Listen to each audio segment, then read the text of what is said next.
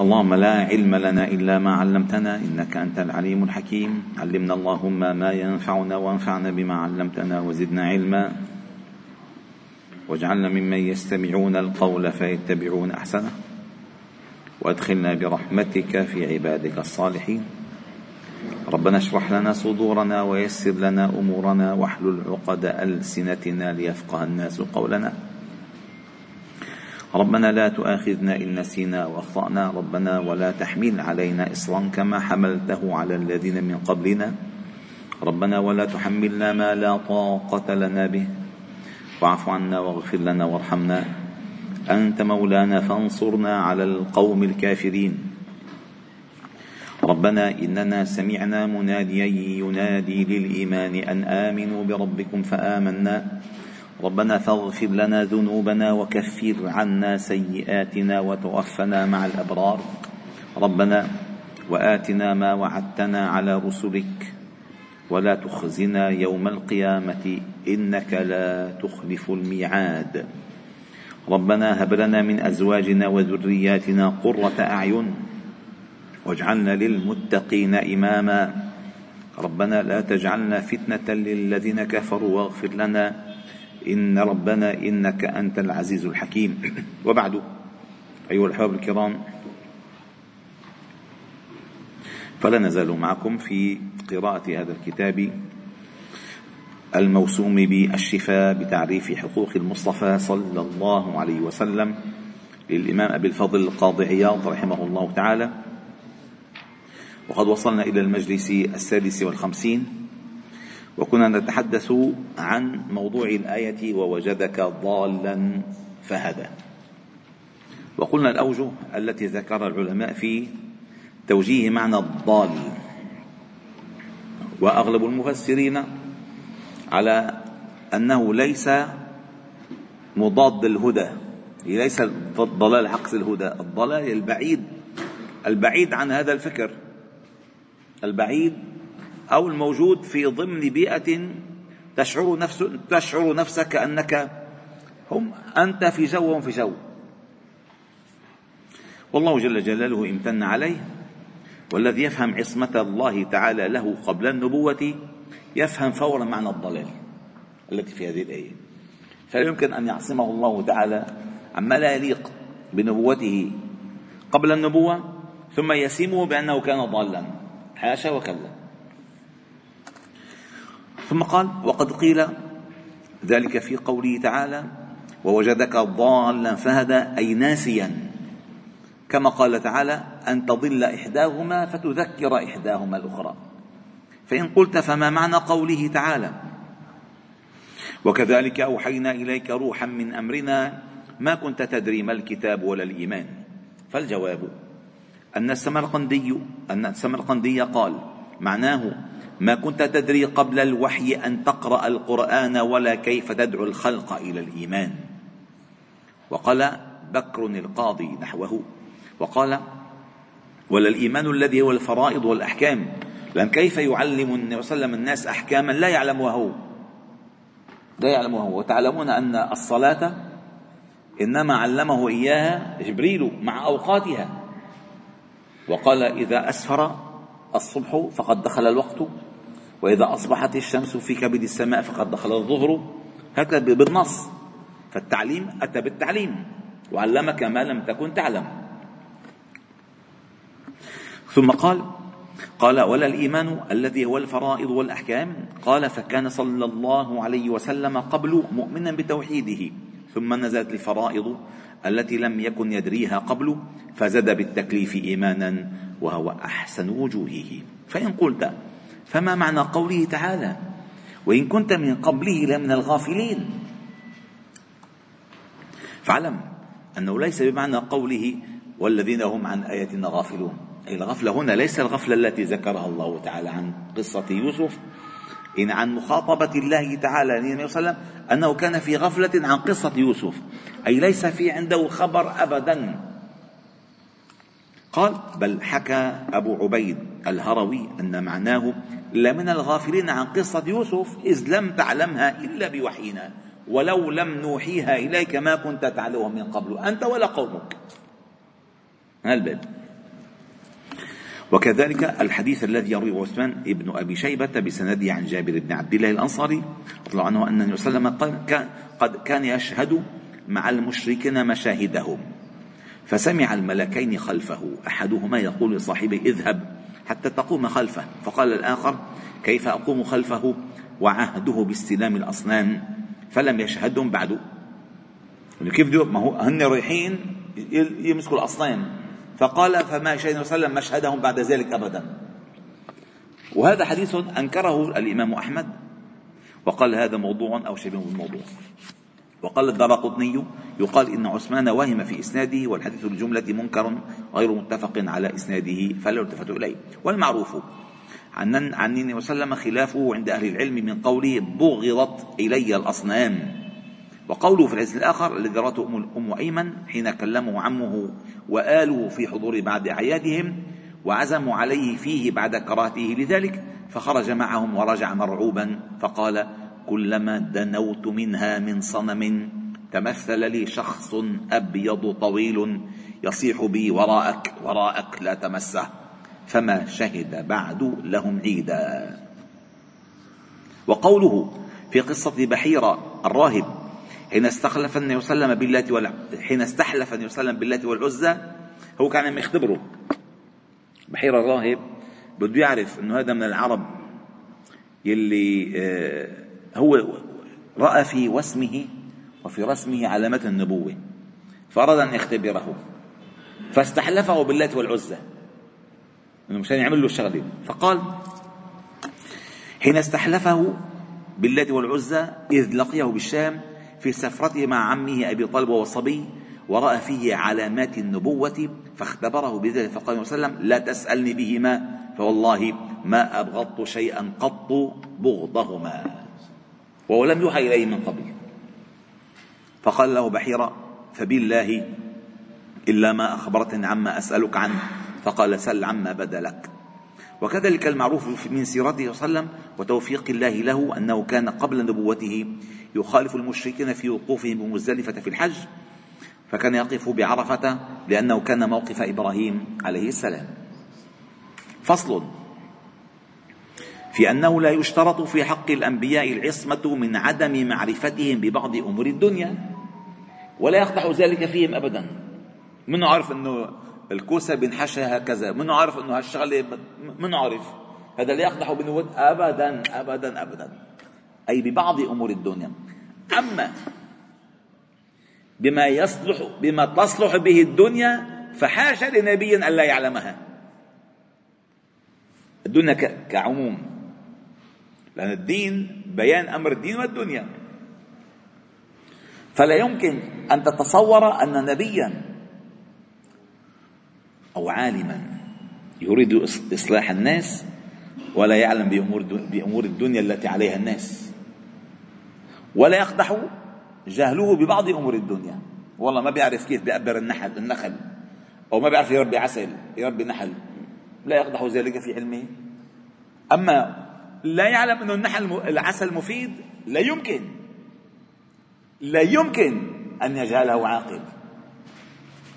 فقال القاضي أبو الفضل رحمه الله تعالى قد بان بما قدمناه عقود الأنبياء، عقود أي اعتقادات الأنبياء في التوحيد والإيمان والوحي وعصمتهم في ذلك على ما بيناه. فأما ما عدا هذا الباب من عقود قلوبهم فجماعها أنها مملوءة علما ويقينا على الجملة، وأنها قد احتوت من المعرفة والعلم بأمور الدنيا والدين مما لا شيء فوقه، لأن كل أحسن الهدي هدي محمد صلى الله عليه وسلم في كل شيء، في نومه، في لبسه، في أكله، في تطببه، في ذهابه، في مشيته، هذه من الدنيا وهو أحسن الهدي. قال ومن طالع الأخبار واعتنى بالحديث وتأمل ما قلناه وجده. وقد قدمنا في حق وسلم في الباب الرابع أول قسم من هذا الكتاب ما ينبه على ما وراءه، إلا أن أحوالهم في هذه المعارف تختلف. تصور مثلا أن يعمل سابغات وقدر في السرد واعملوا صالحا، داود كان يصنع وعلمنا صنعة لبوس لكم لتحصنكم من بأسكم. هذا أمر الدنيا، والسفينة من أمر الدنيا بوحينا. نعم، نصنع الفلك بعيننا ووحينا. قال: فأما ما تعلق منها بأمر الدنيا فلا يشترط في حق الأنبياء العصمة من عدم معرفة الأنبياء ببعضها أو اعتقادها على خلاف ما هي عليه، ولا وصم عليهم فيه، إذ همامهم متعلقة بالآخرة وأنبائها وأمر الشريعة وقوانينها وأمور الدنيا وتضادها. يعني إذا اهتم بالدنيا هيكون على حساب الآخرة. وأمور الدنيا تضادها أي تعاكسها، بخلاف غيرهم من أهل الدنيا الذين قال عنهم يعلمون ظاهرا من الحياة الدنيا وهم عن الآخرة هم غافلون. يعني بمعنى آخر، كلما كنت عالما بأمر الآخرة هداك الله تعالى لأحسن معالم الدنيا، وكلما كنت غارقا في كل تفاصيل الدنيا كنت غافلا عن أهم ما ينبغي أن تعلمه هو الآخرة. حتى هذه الآية تكشف سر من أسرار العلم، أن كل ما يعلمه الناس من أمور الدنيا يعلمون ظاهره لا أسراره، ظاهرا من ناحية الدنيا. أما لو علموا حقيقته لقادهم إلى الإيمان فورا، لأن العلوم الدنيوية تقود إلى الدين، لأن دلائل الدين هي دلائل التوحيد، ففي كل شيء له آية تدل على أنه الواحد. فده لغى نتيجة الواحد واشتغل بالدنيا سيزداد غفلة وكفرا. فلذلك أغلب علوم الأرض هي علوم ظاهر العلم ليس علوم حقيقة العلم. ثم قال: كما سنبين في هذا الباب في الباب الثاني إن شاء الله، ولكنه لا يقال إنهم لا يعلمون شيئا من أمر الدنيا، فإن ذلك يؤدي إلى الغفلة والبلاء، وهم منزهون عنه، بل قد أرسلوا إلى أهل الدنيا وقلدوا سياستهم وهدايتهم والنظر في مصالح دينهم ودنياهم، وهذا لا يكون مع عدم العلم بأمور الدنيا بالكلية. وأحوال الأنبياء وسيرهم في هذا الباب معلومة، ومعرفتهم بذلك كلها مشهورة. وما أرسلنا من رسول إلا بلسان قومه ليبين لهم، واللسان هو ما هم عليه سواء بالمقال أم بالحال، إن يعرف كيف يخاطبهم. فإذا لا يعرف حالهم فلا يعرف كيف يخاطبهم، فينبغي أن يتكلم بلسانهم. حكي على قد فهمه، إن هذا فهمه شو هو، فإذن بلسان قومهم أي حتى يبين لهم. فإذا ما استطاع أن يفهم المجتمع الذي هو فيه فلن يستطيع أن يبين لهم حالهم. هذا شرط مهم. وعلى فكرة لا يقال، لا تستخدم في العلوم الشرعية اللغة العربية، قال اللسان العربي. إلى الآن أستاذ همام إلى الآن بالجامعات بسمى كلية الألسنة أو اللسانيات، ما بيقولوا كلية اللغات. قال: ومن آياته خلق السماوات والأرض واختلاف ألسنتكم وألوانكم. ما قال اختلاف لغتكم، اللسان، علم اللسان أي علم اللغة. هذا ما هذا. قال: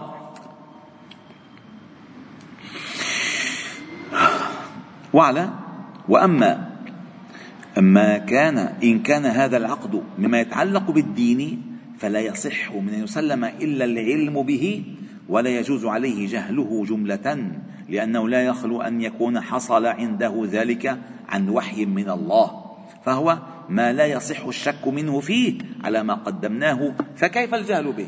إذا الشك ممنوع كيف يجهل به؟ بل حصل له علم اليقين، أو يكون فعل ذلك باجتهاده فيما لم ينزل عليه فيه شيء، على القول بتجويز وقوع الاجتهاد منه في ذلك على قول المحققين، إنه لم يجتهد.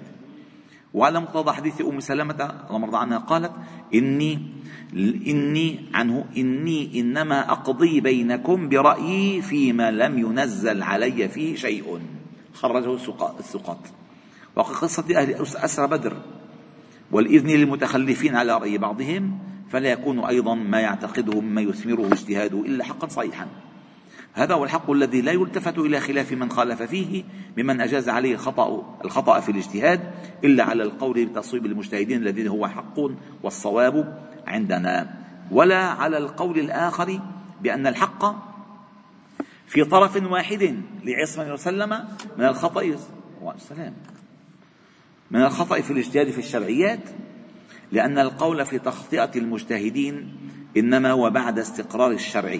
يعني مثلا إذا استقر الحكم مستقر، أنت أو لا اجتهاد في معرض النص، لا اجتهاد في معرض النص.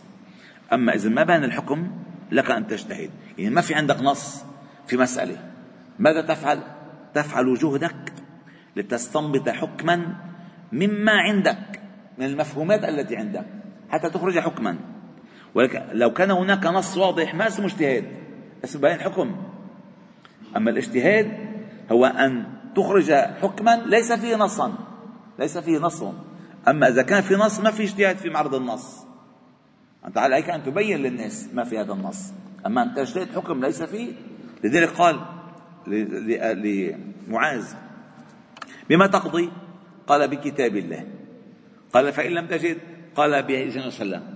قال فإن لم تجد؟ قال أجتهد رأيي ولا آلو. فلا اجتهاد مع الكتاب والسنة، إذا ما وجد يجتهد رأيه. نعم. قال ونظر النبي صلى الله عليه وسلم واجتهاده إنما هو فيما لم ينزل عليه فيه شيء ولم يشرع له قبله، هذا فيما عقد عليه قلبه صلى الله عليه وسلم. فأما ما لم يعقد عليه قلبه من أمر النوازل الشرعية فقد كان لا يعلم منها أولا إلا ما علمه الله عز وجل فشيئا حتى استقر علم جملتها عنده، إما بوحي من الله أو إذن له أن يشرع في ذلك ويحكم بما أراه الله. إنا أنزلنا إليك الكتاب بالحق لتحكم بين الناس بما أراك الله ولا تكن للخائنين خصيما يا داود إنا جعلناك خليفة في الأرض فاحكم بين الناس بالحق ولا تتبع الهوى فيضلك عن سبيل الله.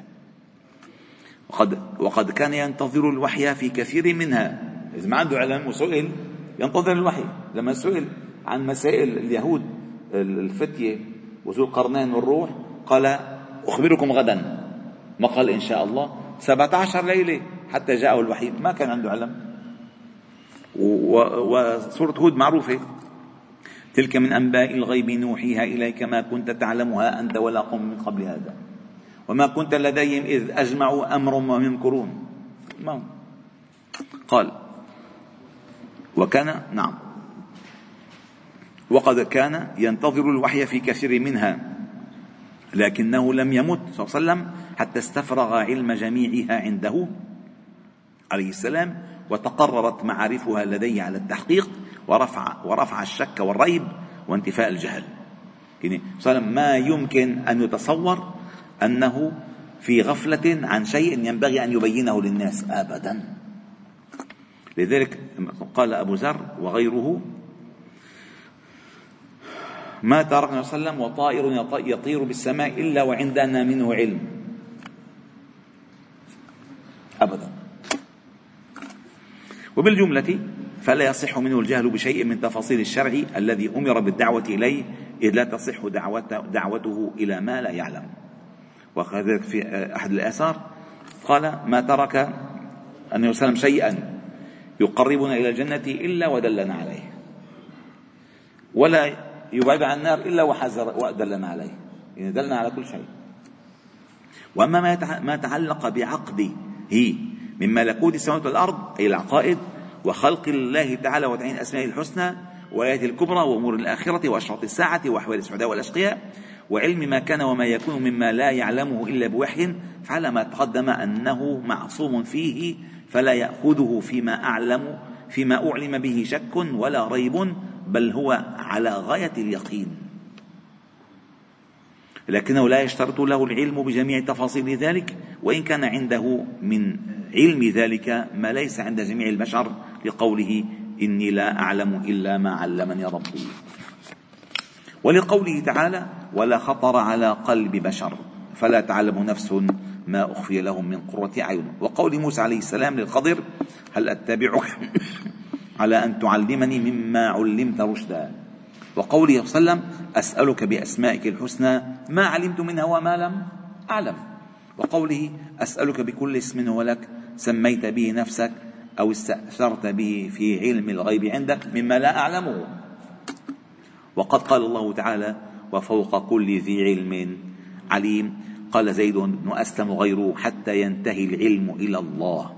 وهذا ما لا خفاء به إذ معلوماته تعالى لا يحاط بها ولا منتهى لها. وهذا حكم عقد وسلم في التوحيد والشرع والمعارف المردنية. فصل. هذا الفصل الآن مهم في إجماع الأمة على عصمة النبي صلى الله عليه وسلم من الشيطان وكفايته منه. الشيطان الله جل جلاله امتحننا بتسليطه علينا وأعطانا الأدوات التي تمنع تمكنه منا وأبان لنا كل مكائده ووسائله وخطواته. أبان لنا وقال لا تتبعوا خطوات الشيطان. وهو الشيطان فضح نفسه قال لا آتينا من بين أيديهم ومن خلفهم وعن أيمانهم وشمالهم. قال واستفزر من استطعتم بصوتك واجب عليهم بخيلك ورجلك وشاركهم في الأموال والولد وعدهم. قال الآن قال واعلم أن الأمة مجتمعة على عصمة النبي صلى الله عليه وسلم من الشيطان وكفايته منه لا في جسمه بأنواع الأذى ولا على خاطره بالوساوس. وقد أخبرنا القاضي الحافظ أبو علي رحمه الله تعالى قال حدثنا أبو الفضل بن خيرون العدل حدثنا أبو بكر البرقاني وغيره حدثنا أبو الحسن الدارقطني حدثنا إسماعيل الصفار حدثنا عباس التلقفي حدثنا محمد بن يوسف حدثنا سفيان عن منصور عن سالم بن أبي الجعد عن مسروق عن عبد الله بن مسعود رضي الله عنه قال النبي صلى الله عليه وسلم ما منكم من أحد إلا وقد وكل به قرينه من الجن وقرينه من الملائكة. قالوا وإياك يا رسول الله. قال وإياي ولكن الله تعالى أعانني عليه فأسلم.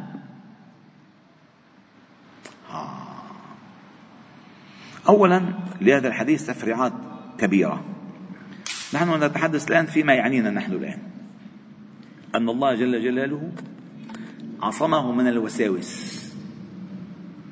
والقرين هو مصدر الوساوس الذي في صدور الناس الذي يوسوس في صدور الناس. والقرين في تشكيل هذا الحديث قال إلا أن الله أعانني عليه إن هذا دليل العصمة. فأسلم. وفي توجيه فأسلم توجيهان. فأسلم أي استسلم لي وانقاد لي فلا يأمرني إلا بخير. أو فأسلم بالضم فأسلم من كل نزغه ووساوسه لأن الله عصمني بذلك. فأسلم أي تابع للشيطان أي استسلم لي وانقاد لي فلا يأمرني إلا بخير. يعني الله أعانني عليه فغلبه. يعني صار أجند عندي. فأسلم من وساوسه ومكائده ونزغاته فلا يضرني أبدا. هذا على الوجهين وكلاهما معناه جميل. وزاد غيره عن منصور فلا يأمرني إلا بخير. وعن عائشة بمعناه وروي فأسلم بضم الميم أي فأسلم أنا منه. وصحح بعضهم هذه الرواية ورجحها. وروي فأسلم يعني القرين أي انتقل من حال كفره إلى الإسلام فصار لا يأمر إلا بخير كالملك. وهذا ظاهر الحديث. اللهم أعنا على قريننا يا رب. لا مصيبة. ومن الأشياء العادات اللي بتصير عندهم للبيوت أنه حبس القرينة. شو حبس القرينة؟ حبسها بالاستعاذة فاستعذ. يعني فيك تقول هيك ليس هو الشيطان. هو القرين الشيطان يعني كل انسان عنده شيطان، كل انسان عنده شيطان، كل واحد عنده يعني ممكن تكون باستسلامك لصوت ابليس من كبار الشياطين في الارض، وممكن تكون من محاربتك لابليس من كبار عباد الله الصالحين في الارض. فحيثما تغلب، قال فألهمها فجورها وتقواها. الفجور عبي بنزين من عند ابليس، تقواها عبي بنزين من عند الملائكه. هديك بنزلك نزول، هديك بطلعك طلوع، والقيادة عندك، وما بتعبي بتروح، بتعبي من عند وساوس ابليس بتنزل نزول، بتعبي من محطة الملائكة بتطلع طلوع، معارج، في يا معارج يا مدارك. هيك كل انسان ممكن يتحول لشيطان يغلبه قرينه فيصبح، ومن يعش عن ذكر الرحمن نقيض له شيطانا فهو له قرين. وإنهم ليصدونهم عن السبيل ويحسبون أنهم مهتدون، حتى إذا جاءنا في رواية النافع قال يا ليت بيني وبينك بعد المشرقين فبئس القرين. أذن الفجر في وقت، مين قال لك في وقت؟ هو برد، لك برد مين؟ هو مرق جنب الجامع، سمع إقامة الصلاة، لك هذا الشيخ بطول، راح على البيت، مين قال لك؟ هو هذا هو. فيا بتغلبه يا بتغلبه، إذا غلبته أخذك، وإذا غلبته فوتته معك.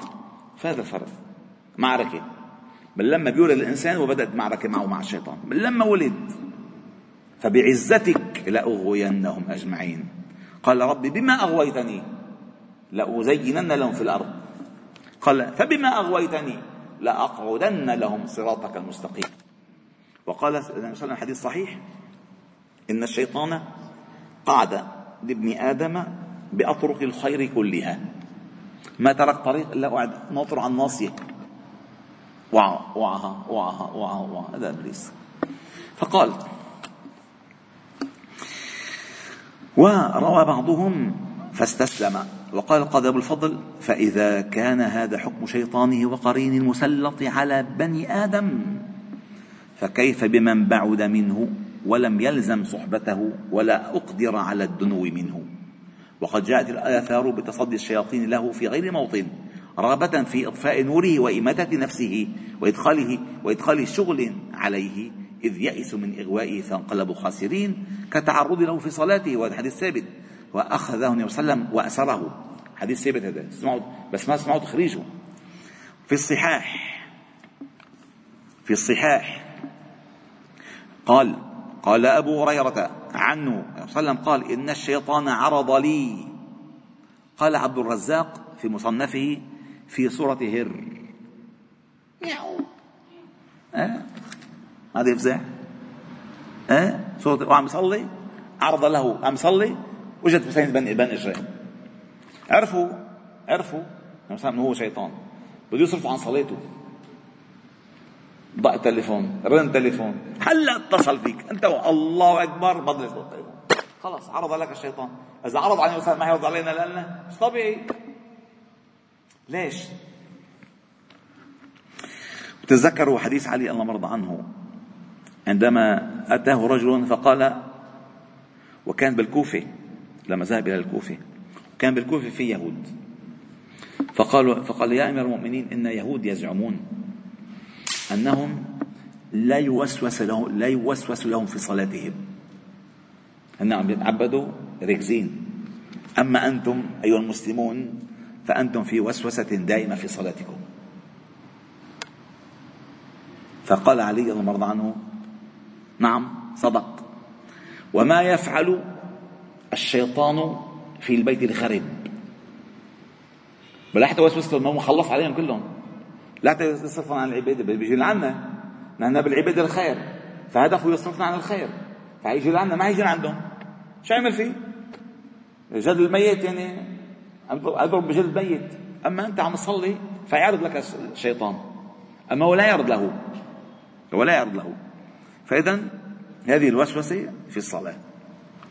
فقال فعرض لي، قال عبد الرزاق في المصنف في سورة هر، فشد علي يقطع علي الصلاة فأمكنني الله منه فذعته إن اتمشته، ولقد هممت أن أوثقه إلى سارية من سواري المسجد حتى تصبحوا تنظرون إليه.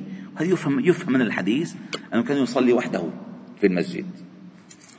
فذكرت قول أخي سليمان ربي اغفر لي وهب لي ملكا لا ينبغي لأحد من بعدي، قال فرده الله خاسئا. يعني هي كم شو يربطوا، ولكن خسأه الله أخسأه الله. والشياطين أولي الأحباب الكرام لا تكون من الجن دائما، تكون من الجن والإنس، شياطين الإنس والجن.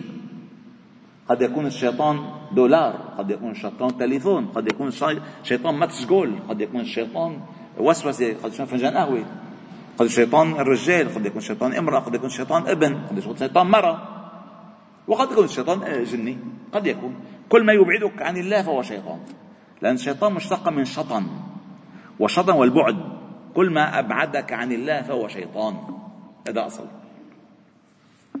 وفي حديث أبي الدرداء قال عليه السلام إن عدو الله إبليس جاءني بشهاب من نار ليجعله في وجهي، ونصلى في الصلاة وذكر تعوذه بالله منه ولعنه له، ثم أردت أن آخذه وذكر نحوه وقال لأصبح موسقا يتلاعب به ولدان أهل المدينة، فلكن طرده الله.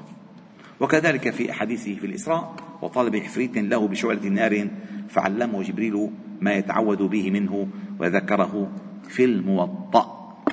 والحمد لله رب العالمين، سبحانك وبحمدك، نشهد أن لا إله إلا أنت، نستغفرك ونتوب إليك، وصلي وسلم وبارك على محمد وعلى آله وأصحابه أجمعين.